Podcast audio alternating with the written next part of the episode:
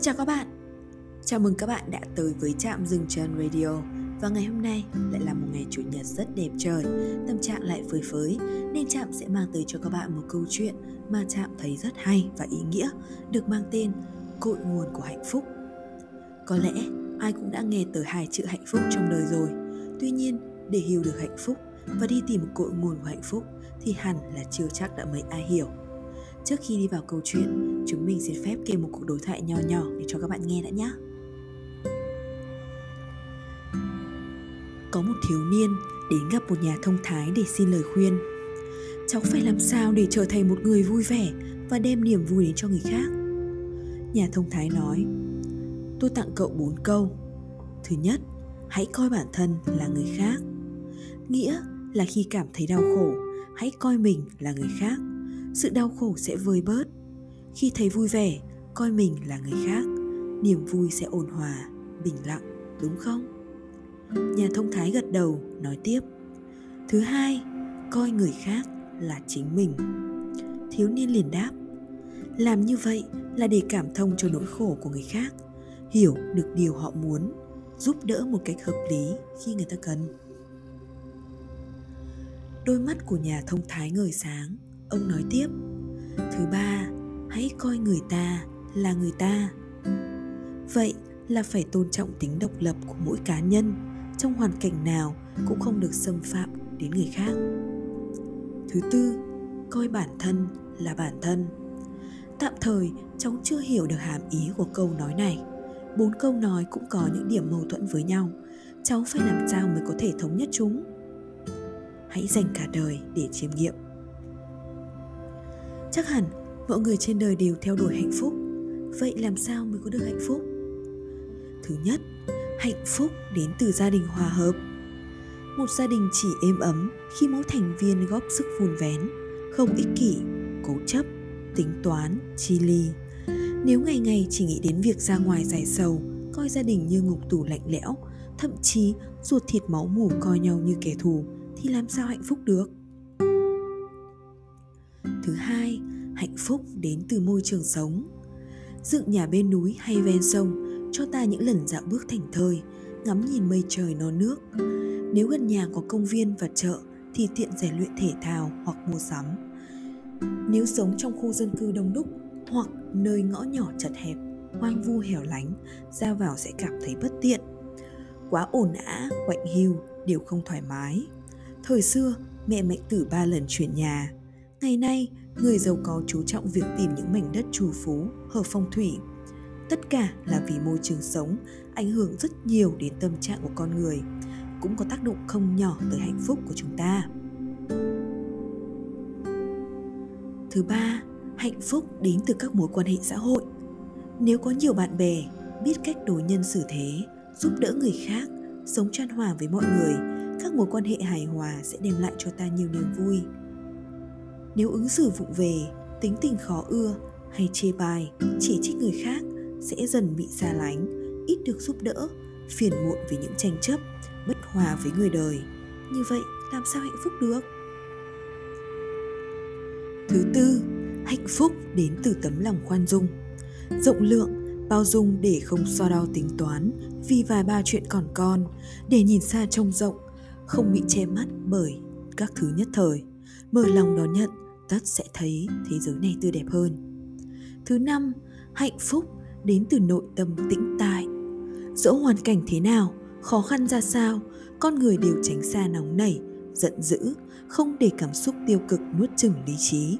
Có vậy mới tìm được lối thoát, cảm nhận được niềm vui đến từ chính sự tĩnh tại trong nội tâm. Thứ sáu, hạnh phúc đến từ sự quan tâm người có tấm lòng từ bi thường sẽ chủ động quan tâm người khác. Giống như quán thế âm bồ tát, nghe chúng sinh gọi danh hiệu mình thì lập tức lần theo tiếng nói, tìm đến để cứu khổ, cứu nạn. Niềm vui và sự thỏa mãn người khác đem đến chỉ là nhất thời. Chủ động quan tâm người khác sẽ đem đến niềm vui từ trong tâm hồn. Đó mới là hạnh phúc chân thực và dài lâu. Thứ bảy, hạnh phúc đến từ nội tâm hạnh phúc hay phiền muộn đều do nội tâm tạo nên. Nếu giữ lòng sáng, trong, đẹp đẽ, biết nghĩ cho người khác, giúp đỡ mọi người, hạnh phúc sẽ sinh sôi từ chính tâm mình. Hỏi sao con kênh lại trong như thế, vì nước đầu nguồn chảy mãi không ngừng. Ai cũng mong muốn được hạnh phúc, nhưng ai cũng mang mầm mống của cố chấp, đố kỵ, ngạo mạn.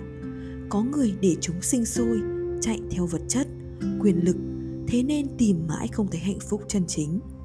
Thật ra, hạnh phúc không ở đâu xa nó đến từ sự bình dị, hài hòa, từ trái tim chân thành, từ nỗ lực của bản thân, từ những gì ta đang nắm giữ.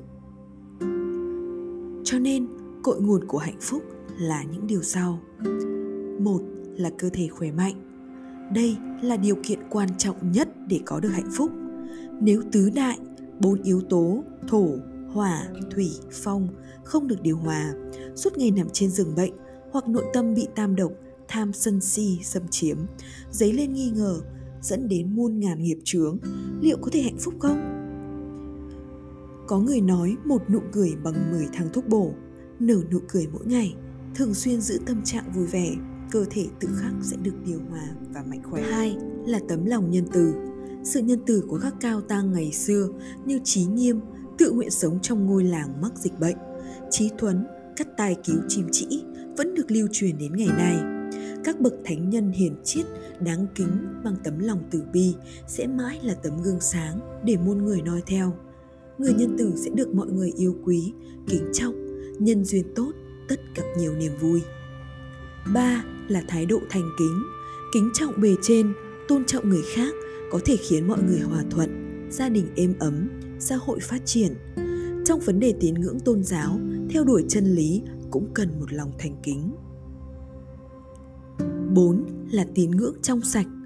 Trẻ nhỏ cần dựa vào cha mẹ để sinh tồn, người già phải dựa vào cây gậy để bước đi vững chãi.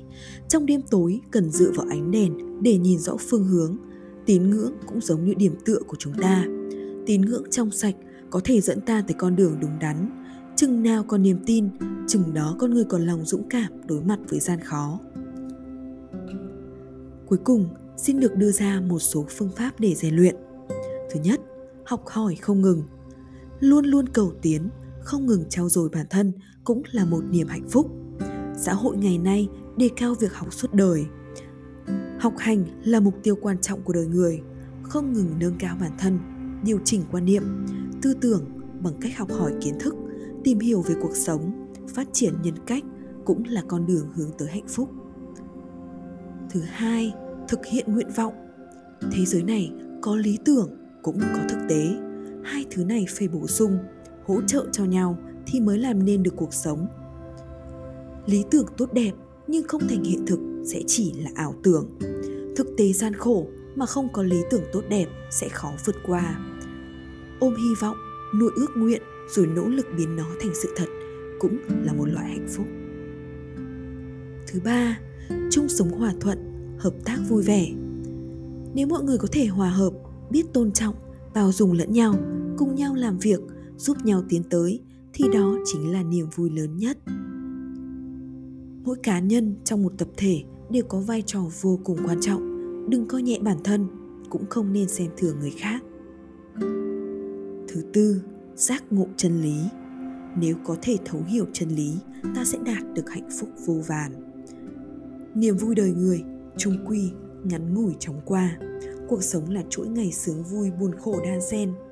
Nhưng khi thấu tỏ chân lý, dẫu vật đổi sao rời, sự đời vô thường, ta vẫn giữ được hạnh phúc trong thâm tâm, tìm đến sự bình yên, chân chính. Cảm ơn các bạn đã lắng nghe câu chuyện của ngày hôm nay của trạm dừng chân radio. Xin hẹn gặp lại các bạn ở những câu chuyện sau.